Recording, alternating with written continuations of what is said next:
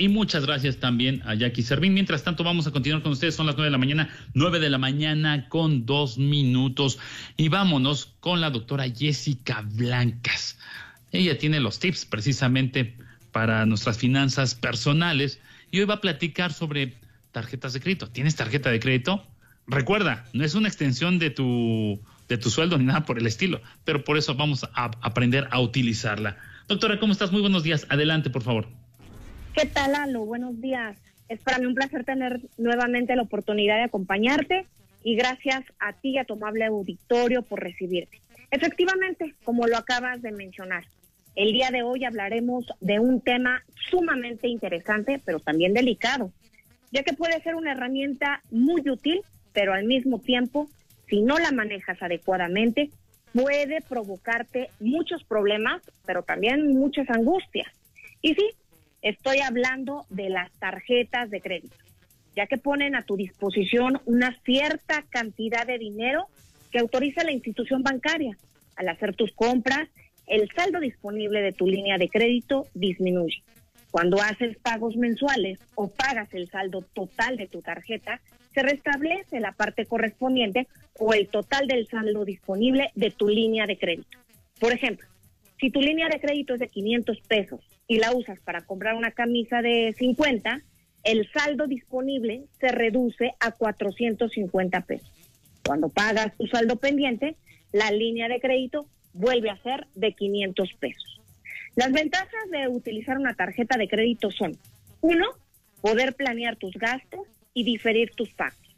Dos, evitar el llevar contigo dinero en efectivo. Tres, mantener un registro organizado de tus compras. Cuatro, consolida tus transacciones en un pago mensual. Cinco, es más rápido y conveniente que expedir cheques. El sexto es tener acceso a una cantidad de dinero que puedes usar en caso de emergencia. El sexto es tener protección en caso de clonación, robo o extravío. Y el último es invertir en mercancía para tu negocio. Ahora hablemos de las desventajas de usar una tarjeta de crédito. Y la primera es poder implicar cargos adicionales por financiamiento o por su uso. Es decir, que si no pagas el total cada mes, el costo de los artículos que compraste tiene un costo adicional debido al cargo de intereses. Y la segunda desventaja es que si no tienes disciplina y la usas impulsivamente, solo pagas los mínimos o no tienes claras las fechas de pago, puedes acumular una deuda más grande de la que puedas pagar. Es muy importante que conozcas la tarjeta de crédito que tienes. En primer lugar, si tiene o no un costo de anualidad. El costo de anualidad es la tarifa que debes pagar por el simple hecho de tener acceso al crédito o a un plástico que lo respalde. Existen algunas tarjetas que te ofrecen costos de anualidad cero. Hay que checar bien qué bancos son los que los ofrecen.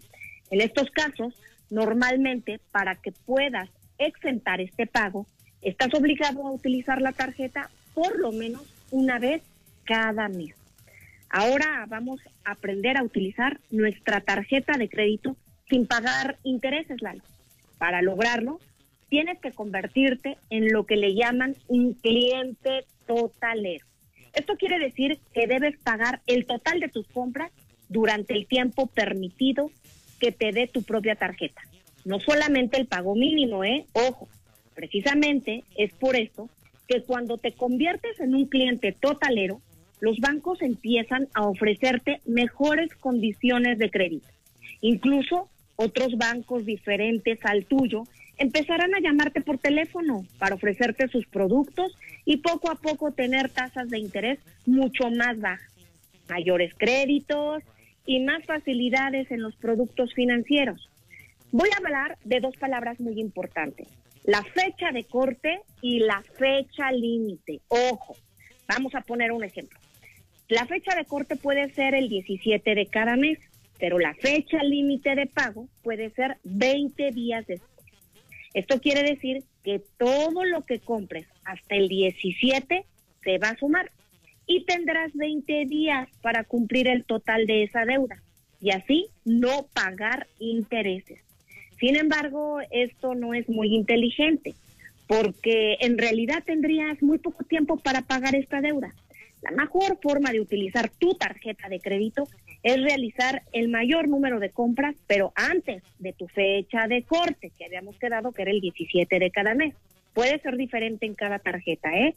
De esta forma puedes tener hasta cincuenta días de financiamiento sin tener que pagar un solo peso de intereses. Así puedes, por ejemplo, surtir tu negocio, comprar mercancía, comprar insumos y venderlos durante esos cincuenta días para después pagarle al banco. El problema viene cuando utilizamos la tarjeta para pagar otras deudas o para comprar caprichos, Lalo, ya que son cosas con las que no recuperamos el dinero y tampoco nos generan una ganancia. Solamente nos generan una cuenta por pagar cada mes y se reduce la cantidad de dinero disponible que tenemos para invertir. Las tarjetas de crédito son uno de los productos más populares, pero también los peores utilizados. Hay muchas personas que están envueltas en un sinfín de intereses o tuvieron que entrar a un esquema de reestructura o tener que pagar con quitas. ¿Y qué son las quitas? Se preguntarán.